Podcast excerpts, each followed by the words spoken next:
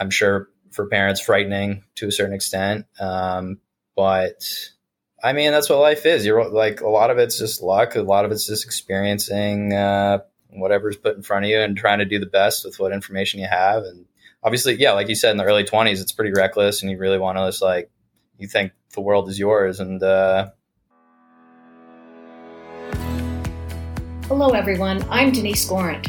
Welcome to Bite Your Tongue, the podcast. Thanks for joining me for another conversation about the ins and outs of parenting adult children. Your diapering days are over. Now it's time to consider when to bite your tongue. So let's get started. Hello, everyone, and welcome back to Bite Your Tongue, the podcast. Ellen is not with me today, but she'll be back soon, I hope. I'm so looking forward to her finishing her book and then sharing it with all of you. I know it's going to be a good one. So it's really hard to believe this is our 11th episode. I never thought I'd make it past episode two. So thank you all for your support. I hope by now you've checked out our new website, biteyourtonguepodcast.com. All the episodes are there, so you can listen at any time at your leisure. I'd love to hear from all of you when you do listen. I listen when I take a walk, Sometimes when I'm having a hard time going to sleep, I put on a podcast and I set my sleep timer for like 15 minutes and then it slowly puts me to sleep. I listen sometimes when I'm cleaning the house and I always listen to podcasts when I'm running errands in the car. There's so many times when it's just so easy to tune in and you learn so much. I'd love to hear when you listen. So now for today. When we started this podcast, many listeners asked if we could hear from some young adults. Let's learn more about this stage of life from them. Well, today's the day. I twisted the arm of two wonderful young adults, both in their early 30s. Dan grew up in Vermont and now lives near New York City. Sarah grew up in Denver, and she's a professional living in Denver. I don't want to share too much about them because they have their own stories to tell. So let's get started.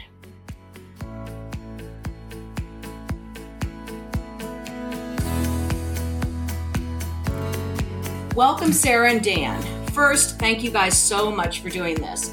I know it was a lot to ask. I actually said in my introduction I twisted your arm, so I hope that's not completely true. But anyway, literally since day one, when I started this podcast, the listeners have been asking to hear from some young adults. Now, I want everyone to understand that you can only speak to your perspective. You certainly do not represent every young adult in the universe. I want to disclose too that Sarah and Dan are both white, um, middle class or upper middle class, and educated. So our diversity level here is very low.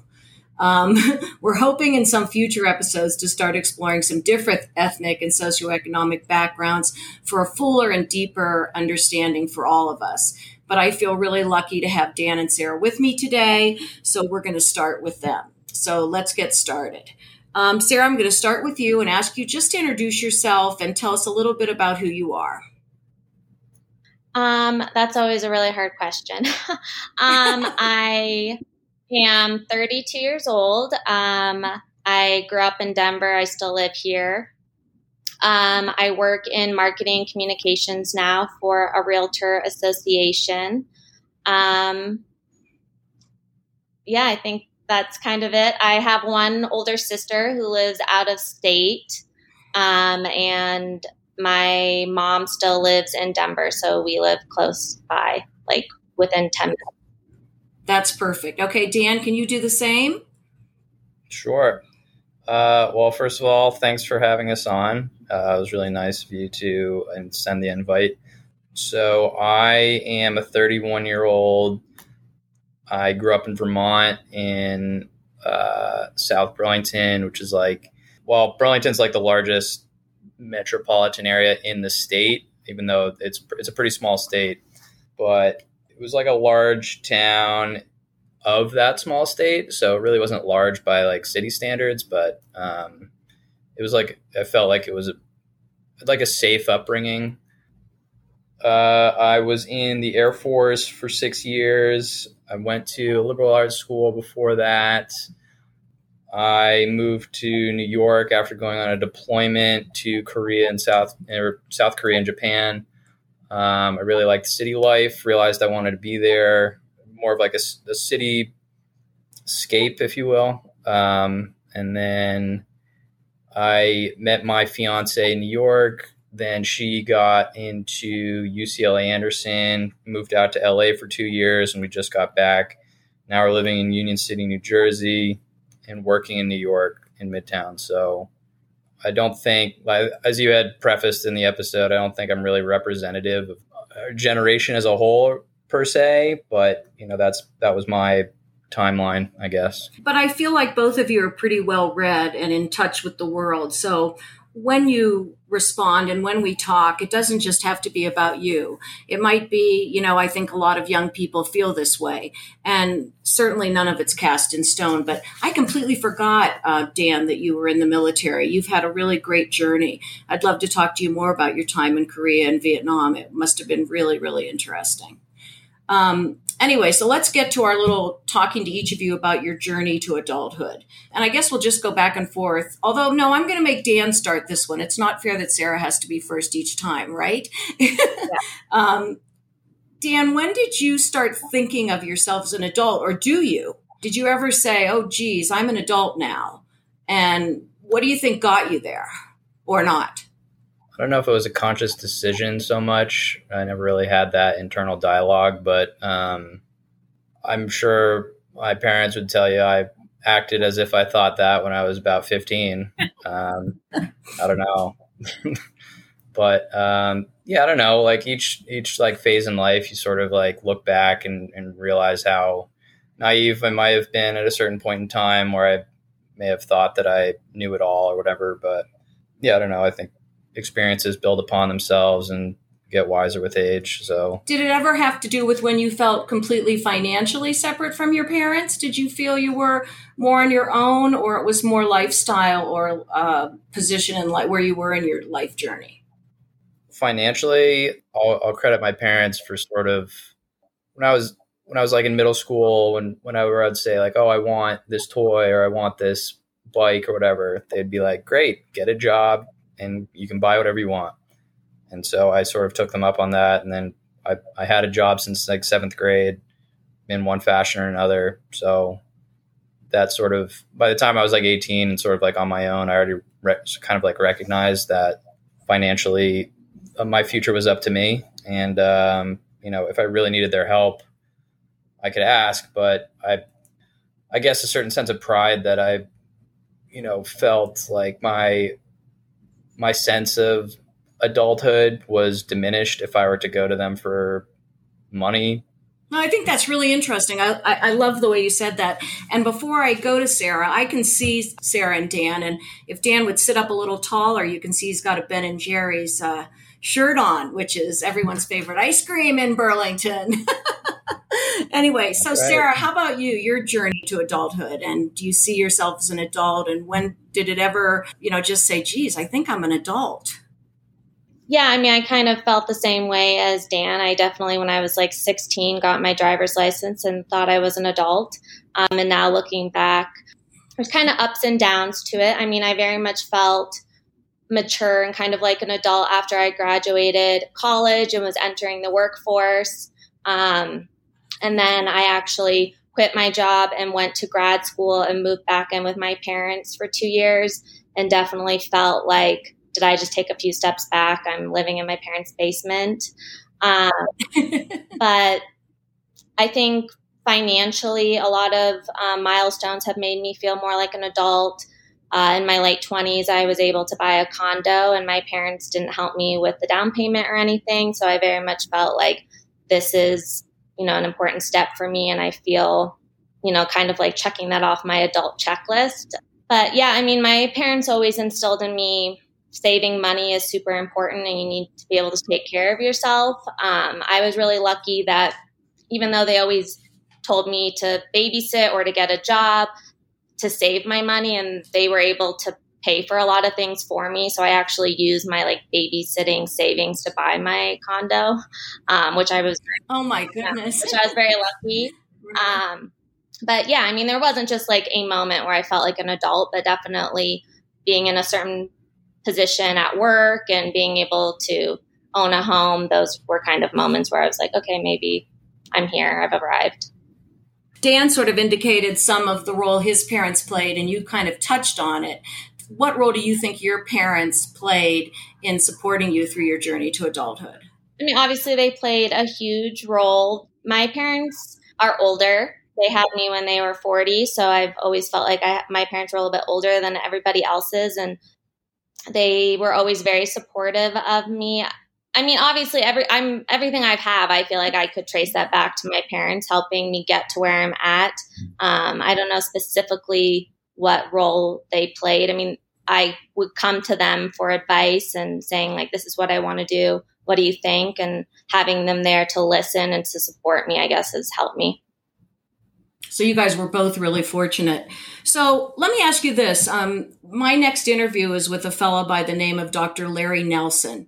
And he's one of the only, uh, I shouldn't say one of the only, one of the main researchers on this whole stage of emerging adults. And he's actually identified it as kind of a third stage of life. And he says that many times, particularly in their 20s, there's no structure and they can go through reckless behavior. I mean, when I say reckless, I don't mean you're locked up in jail or whatever, but that's your period of making some bad choices and having to get back on track. Did both of you guys experience that? And did support from parents and knowing they were there help you? Because he says there's some need for parental support. You know, right now my generation's trying to step back. But his premise is they're going to go through these periods, and the best thing you can do is be around a little bit to support them through these steps. Used to be kids got out of high school or college, joined the military, had babies immediately. You know, now both of you are not married yet. Marriage is, is happening later. So there's some reckless behavior in your 20s. Um, Dan, why don't you go to that one first? with the if you guys could see their faces i wish you could big smiles i mean reckless behavior i feel like just sums up your early 20s but i'll let dan go for sure yeah, I mean, I smoked a lot of weed, I drank quite a bit. I sort of like, I don't know, I had definitely a ton of opportunities to wreck the rest of my life. Um, if, you know, I think luck plays a big part of it. But yeah, I mean, as far as like having parents that are there to try and guide you, um, I'm sure it's, it's, it can't be an easy task to sort of like, once you reach a certain age, at least for me, it's like it didn't really matter what someone was telling me. I was going to do whatever I wanted.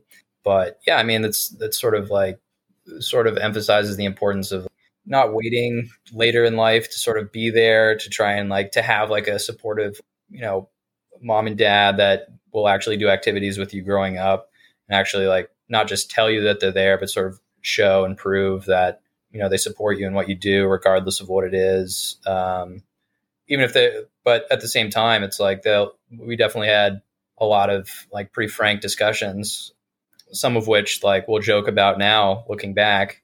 Yeah, I mean, in the moment, it can be feel tense. It can feel like I'm sure for parents frightening to a certain extent. Um, but I mean, that's what life is. You're like a lot of it's just luck. A lot of it's just experiencing uh, whatever's put in front of you and trying to do the best with what information you have and obviously, yeah, like you said, in the early 20s, it's pretty reckless and you really want to just like, you think the world is yours and, uh, you know. Yeah, he, call, he calls it a very selfish time. You're only responsible for yourself. But I want to ask, yeah. I want to, I have a follow up question to that, but I'm going to let Sarah go next. Well, did you feel like those early 20s were hard to manage and you were centered around yourself and did things that you're not so proud of right now? You took turns that maybe weren't the best for you. Um, yeah, I I mean I I would say it definitely was a selfish time. Um I don't think I was too reckless per se, but your 20s are just kind of a time to figure things out and sometimes in order to do that you kind of have to focus on yourself. So I don't think it's it's necessarily bad to be selfish at that point in your life you know, I didn't do anything I would say I'm too ashamed of. It was just a lot of dating and having fun and um, I didn't have too many responsibilities. My job at the time, I knew it wasn't going to be my long term career. So there just wasn't a lot of expectations or responsibilities. So, yeah. Did you ever, did either of you ever um, empathize with your parents They god. I'm really just running around doing cra- not crazy things but my parents have higher expectations of me. Um, i need to get on the ball here. Or did you not really consider them in your journey? How about you dan?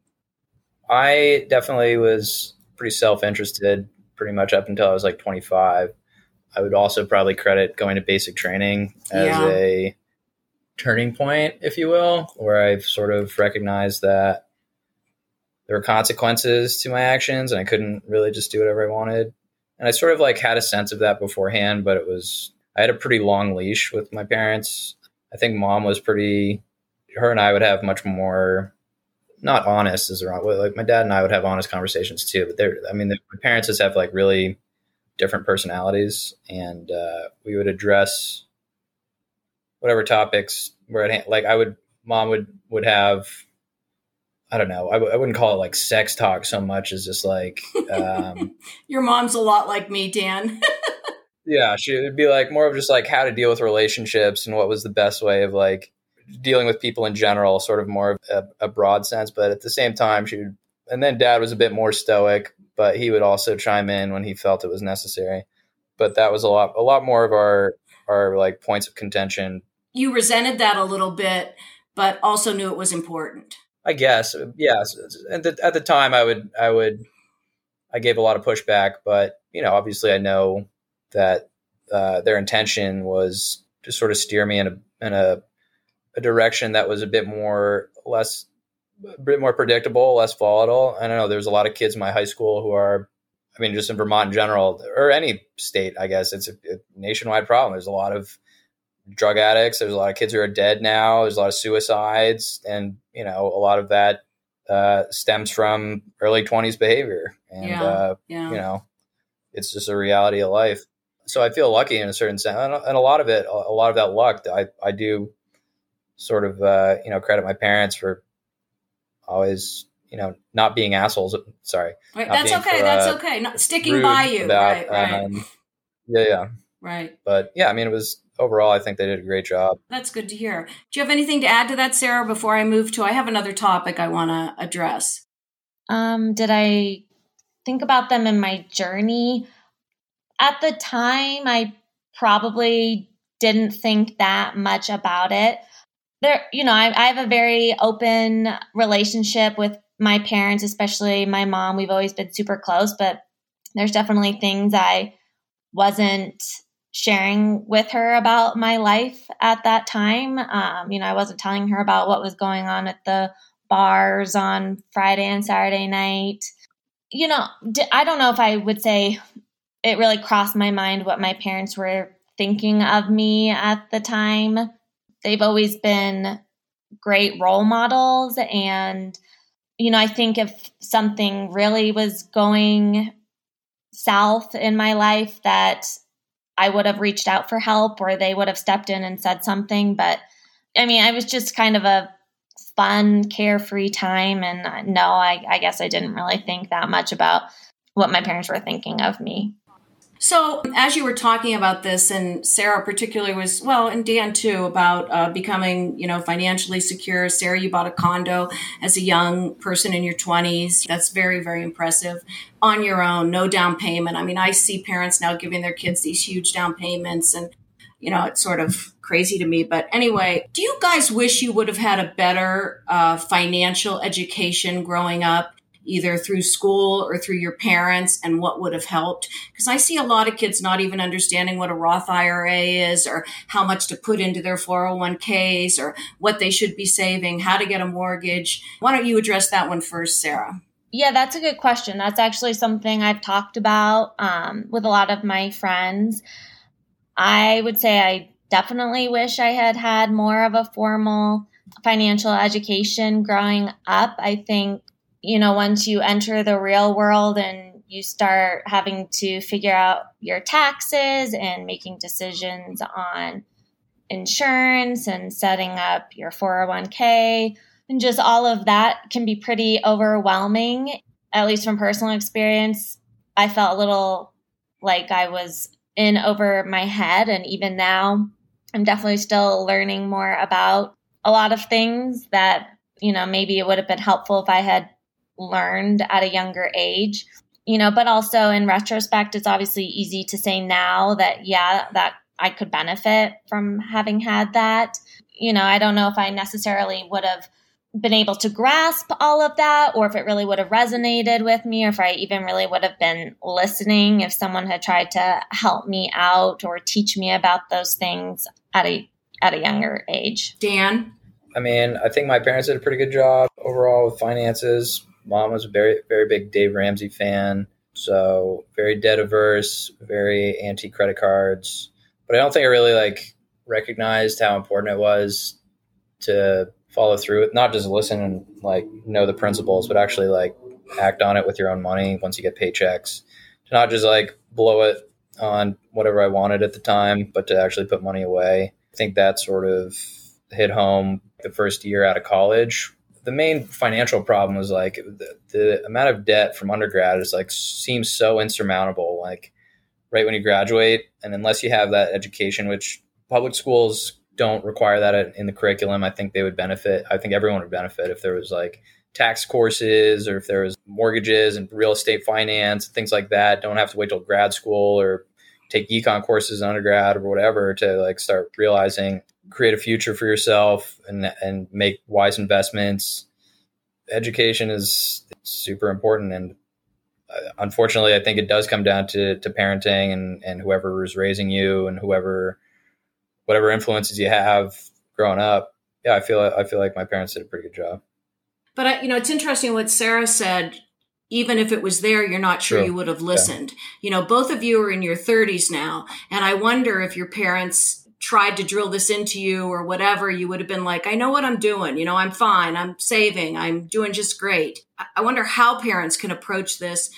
It is important to start having these conversations and introducing these you know the concept of saving money and investing and whatnot um, with younger people yeah i was really lucky that my parents definitely did talk to me about saving money and my mom managed all of the finances in our house. And you know my parents were always really responsible with their money. And i definitely remember as a little kid my mom taking me to the young americans bank to open up my first bank account. So yeah, I was lucky in that way that to learn those concepts at a at a young age. Yeah, yeah, I think that's probably true. The other thing that's interesting to me, um, my daughter, we had a family vacation recently, and she said this to me. We were talking about something, and I said, "I thought you always wanted to do that." And she said, "Well, my younger self thought my older self wanted to do it. But when my older self got to that stage." I realized my older self didn't want to do what my young, you know, it's like you don't under, you think, oh, when I'm 30, I'm yeah. going to do this. Or when I'm 32, I'm going to do that. All of a sudden you're 32 and you think, gosh, I'm 32. I was supposed to do this. You know, um, it's kind of this not understanding about the whole, again, how quickly life moves. Does that ever happen to you guys? Yeah, that definitely happens. I mean, I think when you're a teenager or even when you're in your early 20s, 30 seems like an adult and it seems like, oh, by the time I'm 30, I'm going to be married, I'm going to be living in a big house, I'll probably have kids, I'll have this great job.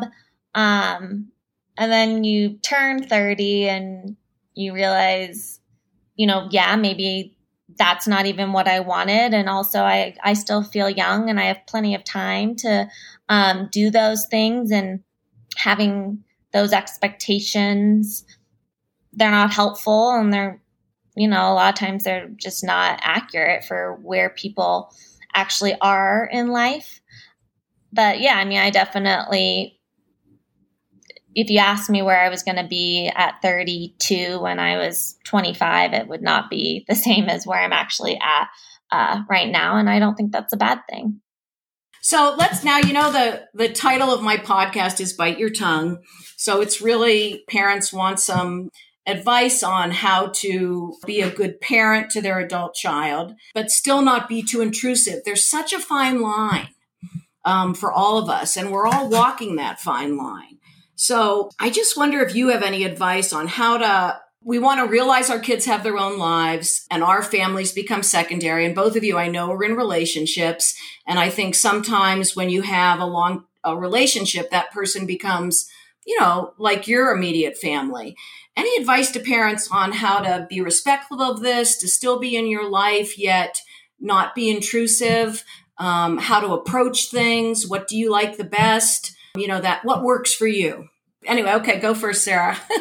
not being intrusive, you know, that's a hard question. I guess I would say relationships with your parents, relationships with your friends, with your coworkers, your siblings, they change and they go through phases. Um, you know, especially in terms of when you are in a relationship, a boyfriend, a girlfriend.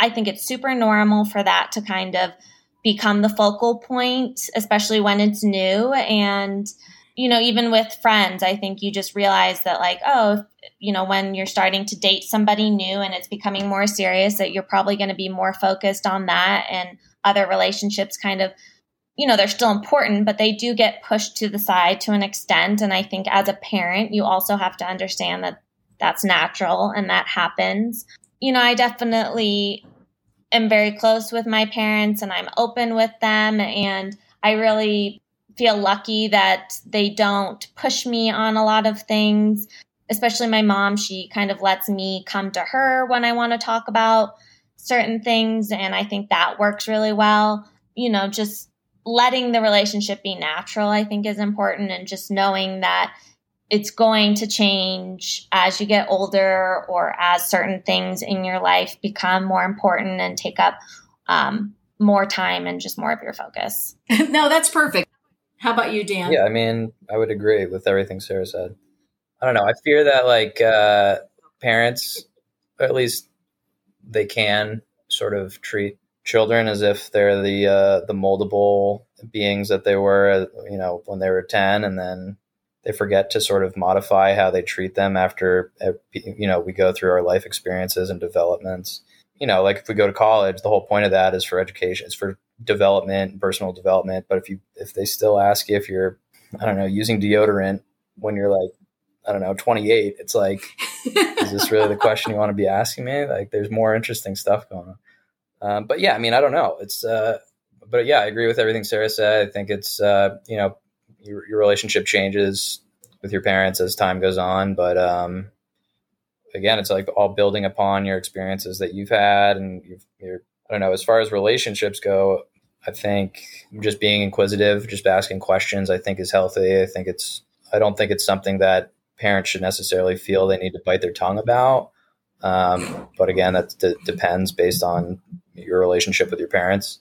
Like my mom is really like she'll ask me like how my like I think she wants to be her and my my fiance's parents live across the country and I think my mom's pretty social and she like really likes to be in the know and talk with people as much as she can and like socialize and throw parties and things like that. But um, you know, we're living across the country and her being like a bit immobile, you know, it's difficult to do that. So she'll ask me like, is it okay if I like text Natalie's mom uh, and you know see if we have a zoom or whatever? I think like i don't i don't feel like you have to ask me. Like it's totally fine if you want to do that. But um i don't know. I, i'm not sure if there's everyone's relationship with everyone else is sort of different. Yeah i would say that most people have told me if you're going to step over a line where you're interacting with your kids significant others or friends, yeah. it's a good idea to ask them if that's okay. So that's pretty open of you, Dan, to say, hey, if you want to do it, go ahead. Because I think I would respect my kids and say, is it okay if I contact yeah. X, Y, or Z? I don't know about what you think about that, Sarah. To be honest, I mean, my mom isn't that social, so I don't know if I would see her um, even reaching out to my friends or to other people like that. But yeah, I, I, would probably want a heads up or just to know that she was doing that. Um, but it's hard for me to even really uh, picture that happening. Yeah, yeah. Okay. Um, so let me ask you this. If your parents did not like your significant other, you're dating someone and they just think, oh my gosh, what the heck is she thinking? What the heck is he thinking? Would you like them to tell you? And if so, how? okay, Sarah, go. I have to pick the person to go or no one will speak. yeah, I would want um, my parents to tell me. Uh, you know, I actually did have my mom tell me once that she didn't like someone I was dating.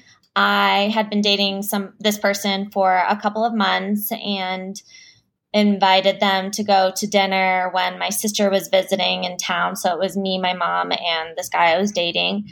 And after dinner, I did ask her, What did you think of him? And she said, I don't really think you guys are a good fit.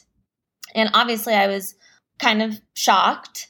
It bothered me that she didn't approve of him or didn't really like him that much because obviously I liked him at the time and was hoping that she would feel the same way.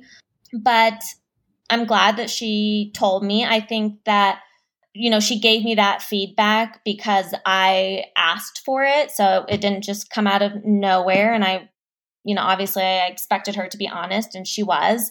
I think you need to be really careful with that as a parent or as a friend or as anyone to give someone that kind of feedback. Um, and definitely need to make sure you do it sooner rather than later. If I was, you know, fully in a long relationship or long term relationship with someone, I definitely wouldn't want to then hear like, oh yeah, we don't like him.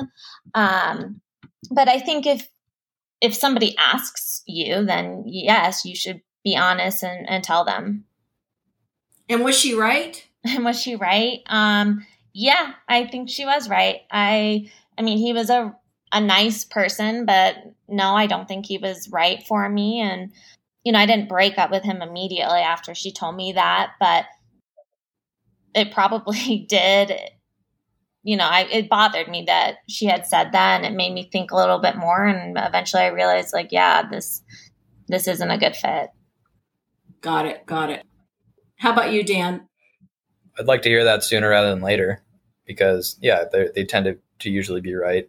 Um, I try to be a bit more reserved, and I don't necessarily introduce them to my parents if I'm in a relationship with someone until I feel like it's appropriate to do so. Um, but yeah, I mean, right, they're they're usually spot on. But at the same time, if they're if, if they don't like someone, I'm definitely going to want to hear it. But I'm going to be more interested in why they don't like them, and then sort of dig into whatever their reasoning is. That way, you know, if I can sort of expect that to be something that they're looking for in whoever, whether it doesn't work out, like what was the red flag? That'll be something to look out for in the future. But um, yeah, I mean, it's more about more about the why. I wouldn't really be hurt either way because I don't necessarily think that I would care so much if they like. I mean, I would, but like, it's going to be your decision. Yeah, but like, uh, obviously, it'd be better to have them like them. Like right now, I think they like Natalie. The first time she met my parents, there was she loved them or she, they loved her, um, which was great. And that wasn't always the case in the past, but uh, in the end, they, they recognize that we'll figure it out. Like if it's not going to work out, like parents to like saying if they don't like someone, I don't think that's going to sway a relationship one way or the other. So I think that's why it's more important to understand why they wouldn't like a significant other. I don't know. Interesting. Okay, we'll move to something else. Um, Sarah, your mother lives in the same town as you do, and I know you speak to her often. Dan, your parents live quite a distance. So I'd like to hear from you how you stay connected to them. And are there any tips for staying engaged that are not intrusive from parents? Uh, it's a bit of a challenge, I guess, but um, I don't know. I tend to, she'll watch my stories on Instagram. That's usually how she keeps up, I guess. But uh, we'll have calls probably once a week or so, just check in, see what's new, either my mom or my dad about it once a week, and then I'll get texts here and there. Um, I've been roped into a few group chats with like family members. For some people, that's great. I can't stand it. I do not want to be part of any group chat. If my phone's blowing up and I'm at work, uh, there's like I don't want my phone to be blown. Anyway, um, but yeah, I mean, it works great for some people. Uh, but I think, you know, just having calls and, and, you know, if you can't talk, then you don't pick up, obviously. But like typically, you know, we'll call each other and, and, and we'll chat if we want to chat. I don't know. I, I, I don't know if there's necessarily like this might be hard to be truthful, but how many times do you see it's your mom calling and you don't pick up? She doesn't really call. I think she learned that lesson years ago. But um, uh, oh, sh- oh, oh, okay. So she texts first. Are you available? Yeah, but at this point in time, like I've sort of, I don't know. It's it's a moving target. Like I, I don't think there's a, a set rule for how often. Like it's like if you have something to talk about, call them up, call them up, or anyway, whatever. Uh, like I'll, I'll call her here and there. If it's more than a week and I haven't talked to him, I'll I'll feel like it's time to give give him a call. But well, that's good. Yeah, I mean, it would. It, I don't think I would be dealing with this challenge if I was, you know, living in the same town as her. And Sarah, you live in the same town. How do you stay engaged without over meddling or expecting too much? But maybe you've already said your mother doesn't expect too much. Whatever you're able to offer is fine. Is that right? Yeah, she definitely doesn't expect too much. Um, you know, I, I've I'm sure I already said this, but I feel really lucky to be able to say my mom is honestly one of my best friends, and we happen to have a lot in common. We do a lot of things together that I mean, we both do Pilates at the same Pilates studio, so I see her there. Either we're in the same class or just passing by like four times a week. Um, we get coffee together. We, you know, I'll go over to her house and we'll watch a movie or watch a TV show together. But I always feel like, you know, I don't want to say that I take advantage of the relationship and like, you know, only offer so much, but I am really lucky that she understands there's certain things that are private or personal to me that we don't really talk about and she doesn't push me on them. You know when she gives me feedback or her opinion on things. It's very much times when i've really asked for it. Um, i don't feel like she's critical or judgmental or anything like that. That's great. She's such a good listener. I feel like we have a really healthy relationship and i always appreciate that if we have casual plans to do something and something else comes up she's always you know doesn't make it a big deal. And i just feel like there's no pressure which is really great. And i'm you know really lucky to have that kind of relationship with with her so um, now i'm going to hit on a little bit of a touchy subject i know sarah you lost your father a few years ago how long ago was it Will yeah he me? passed away it'll be it'll be two years in november Okay, so really not that long ago. How did that affect? I guess it's only two years, but your young adult years. You know, I lost a sister when I was 17, she was 18. And that really affected my behavior, impacted my behavior and my relationship with my parents for my entire adult life. I always felt, I don't know how to explain it, but they lost one daughter, so I had to fill in. I had to be everything sort of sort of thing.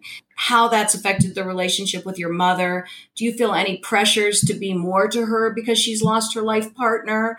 And I don't mean this in a negative way because I, I didn't see it in a real negative way for me, but I think that people that go through tragedy or those kinds of things in their life really grow to be a very rich person in many ways. So I want to know how that's affected yeah, you. I mean, I feel like once you've lost somebody like a parent or someone in your life like that, you kind of become part of this club that you didn't really want to become part of, but it definitely impacts you.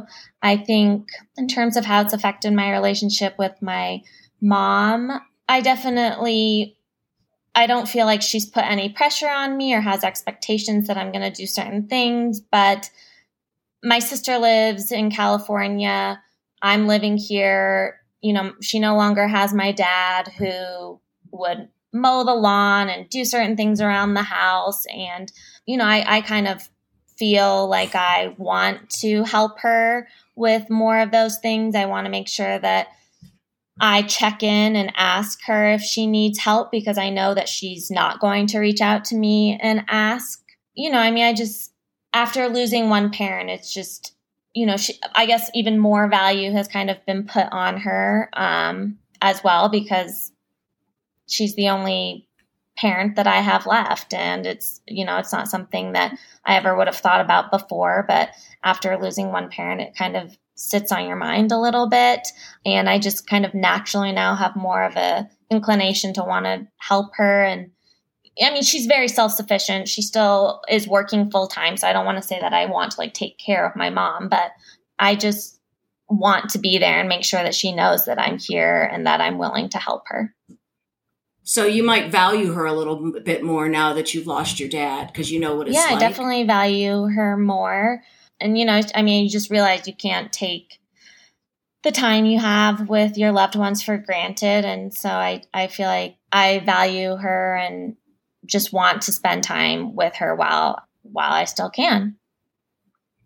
And you, you, never feel guilt from your parents. Your mother, sounds like, based on what you're saying about your mother, she would never say, you know, I'm lonely. You know, I don't have your father. Um, you've got to spend more time with me. Her expectations are not ever stated to you or you don't feel they're there, would you say? Yeah. I mean, yeah, she would never say that she's lonely or that she needs certain things. Um, but I definitely yeah. want to help her.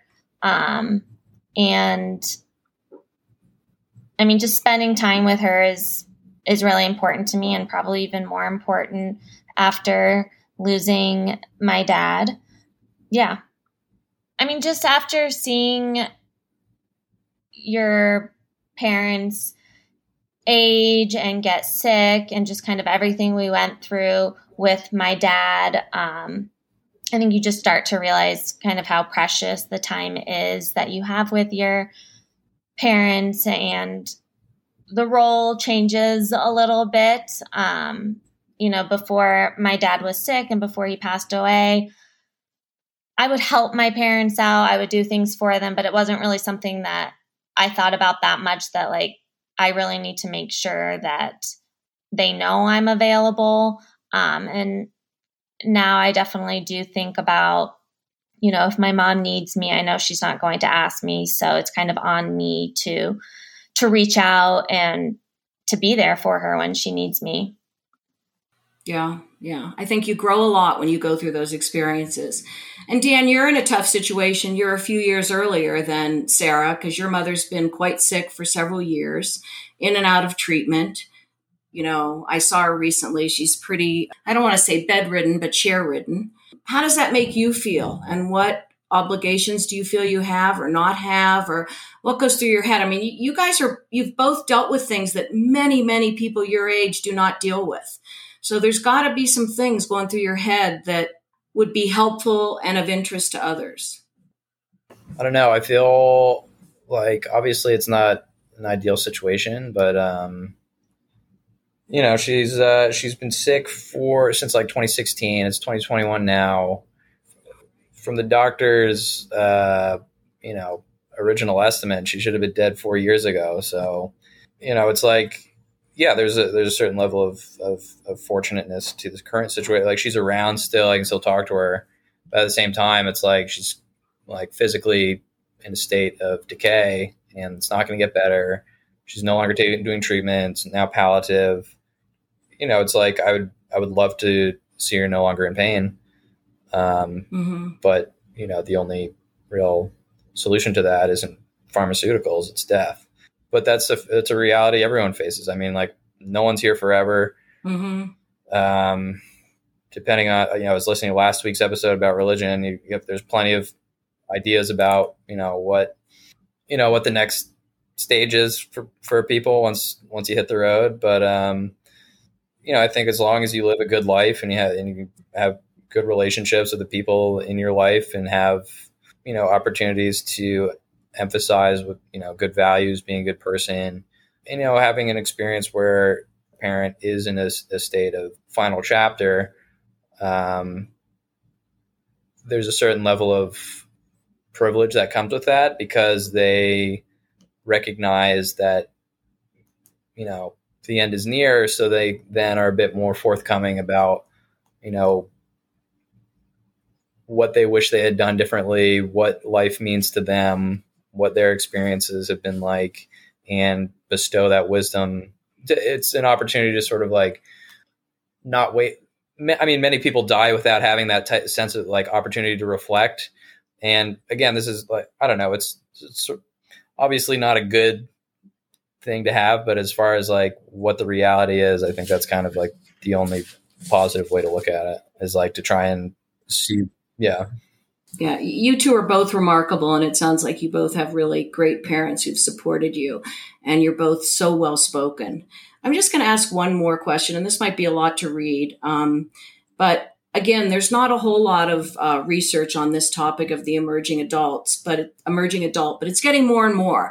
I mean, you mentioned earlier if your parent calls you when you're 24 using deodorant, it seems a little bit silly, which it is. However, there's a trend now to parents being, you know, they talked about helicopter parenting when you were like in middle school when I hear stories about parents that literally call up college professors to talk about their kids' grades, I think to myself, you know, okay, I'm ahead of that game, but what what am I doing wrong otherwise kind of thing. But the one thing I read really stood out to me, how to be a supportive parent in your adult child's life. And they said, think about the other meaningful relationships in your life and take some time to think objectively about it, what it looks like to be a good friend. Good friends are trustworthy, loyal, dependable. They're encouraging, positive, kind, and thoughtful. They're good listeners, they're non judgmental, and they express empathy. And I think we all do that with our friends.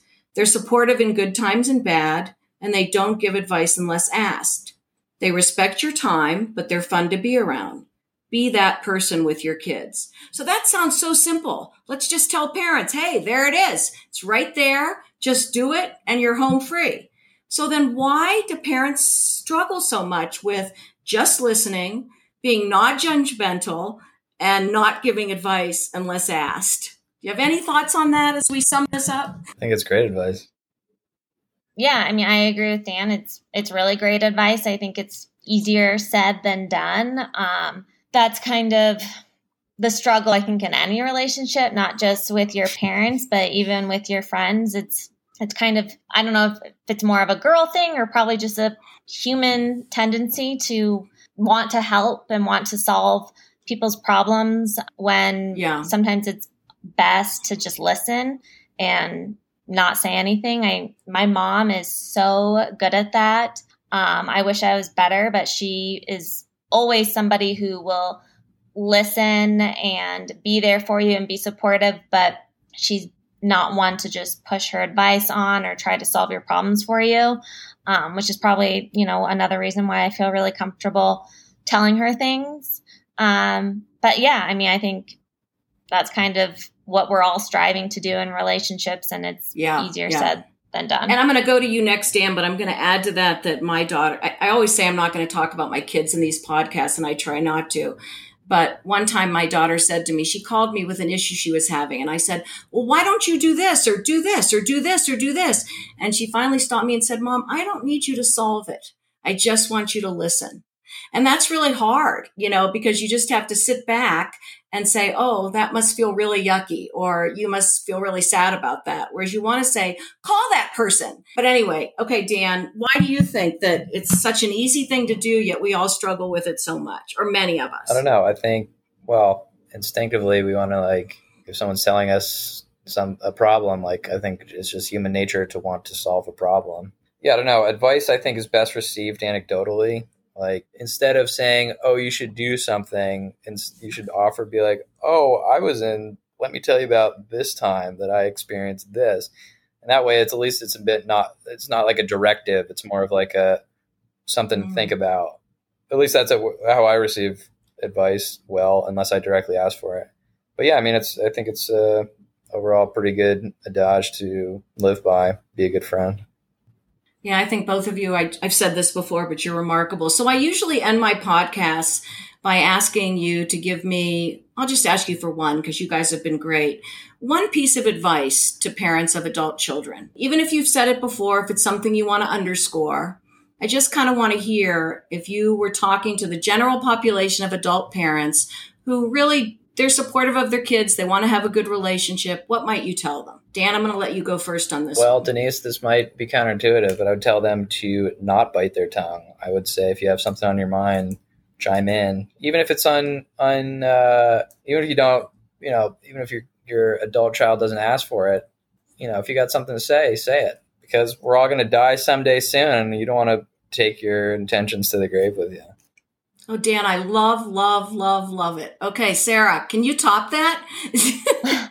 that was definitely um, really good advice. I love what Dan just said.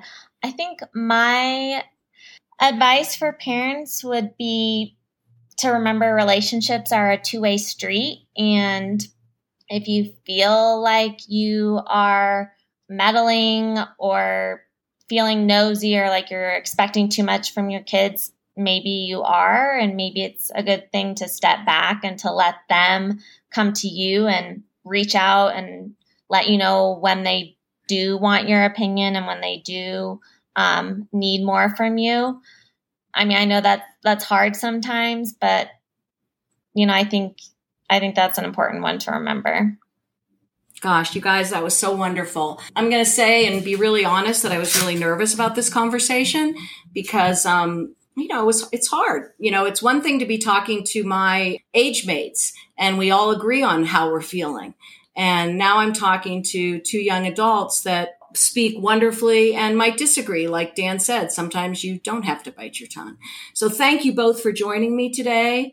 Dan, I wish you well on the travel with your mom, and I know she's a strong person and will um, take this journey very well, and you will too. And Sarah, it's just been great chatting with you and reconnecting with you. So I thank you both very much. Thanks for having me, Denise. This was great. Thank you, Denise. It was really great. And it was really great meeting you, Dan, and talking to both of you. And thanks so much for having me. It's nice meeting you, Sarah. Thanks so much, Sarah and Dan two extraordinary young adults. They gave us some great information to digest, but I do think their closing comments were right on. Dan seemed to feel that it's quite important that we don't always bite our tongues. Talk about the real issues. And Sarah's advice if you feel like you're meddling, you probably are. Back off. I hope you enjoyed the episode. And as I said at the beginning, we're going to work on talking to more young adults from different backgrounds. I think it will give us a deeper understanding of this stage of life. For me, this podcast is not just about advice, but also understanding the emerging adult from many perspectives. That's why I loved what they both had to say. There's a lot more coming up. Look for episodes on mental health, more on estate planning for young adults of all economic levels, and much more. And again, check out our website at biteyourtongue.com and subscribe to the podcast on Apple, Spotify, Google, or wherever you listen to your podcast. Send us your comments to biteyourtonguepodcast at gmail.com and follow us on social media. Thanks again to Connie Fisher for her editing. Again, we absolutely could not do it without her. And to quote our guest Dan today, I'm going to end the episode a little bit differently. Remember, sometimes you don't have to bite your tongue. See you next time.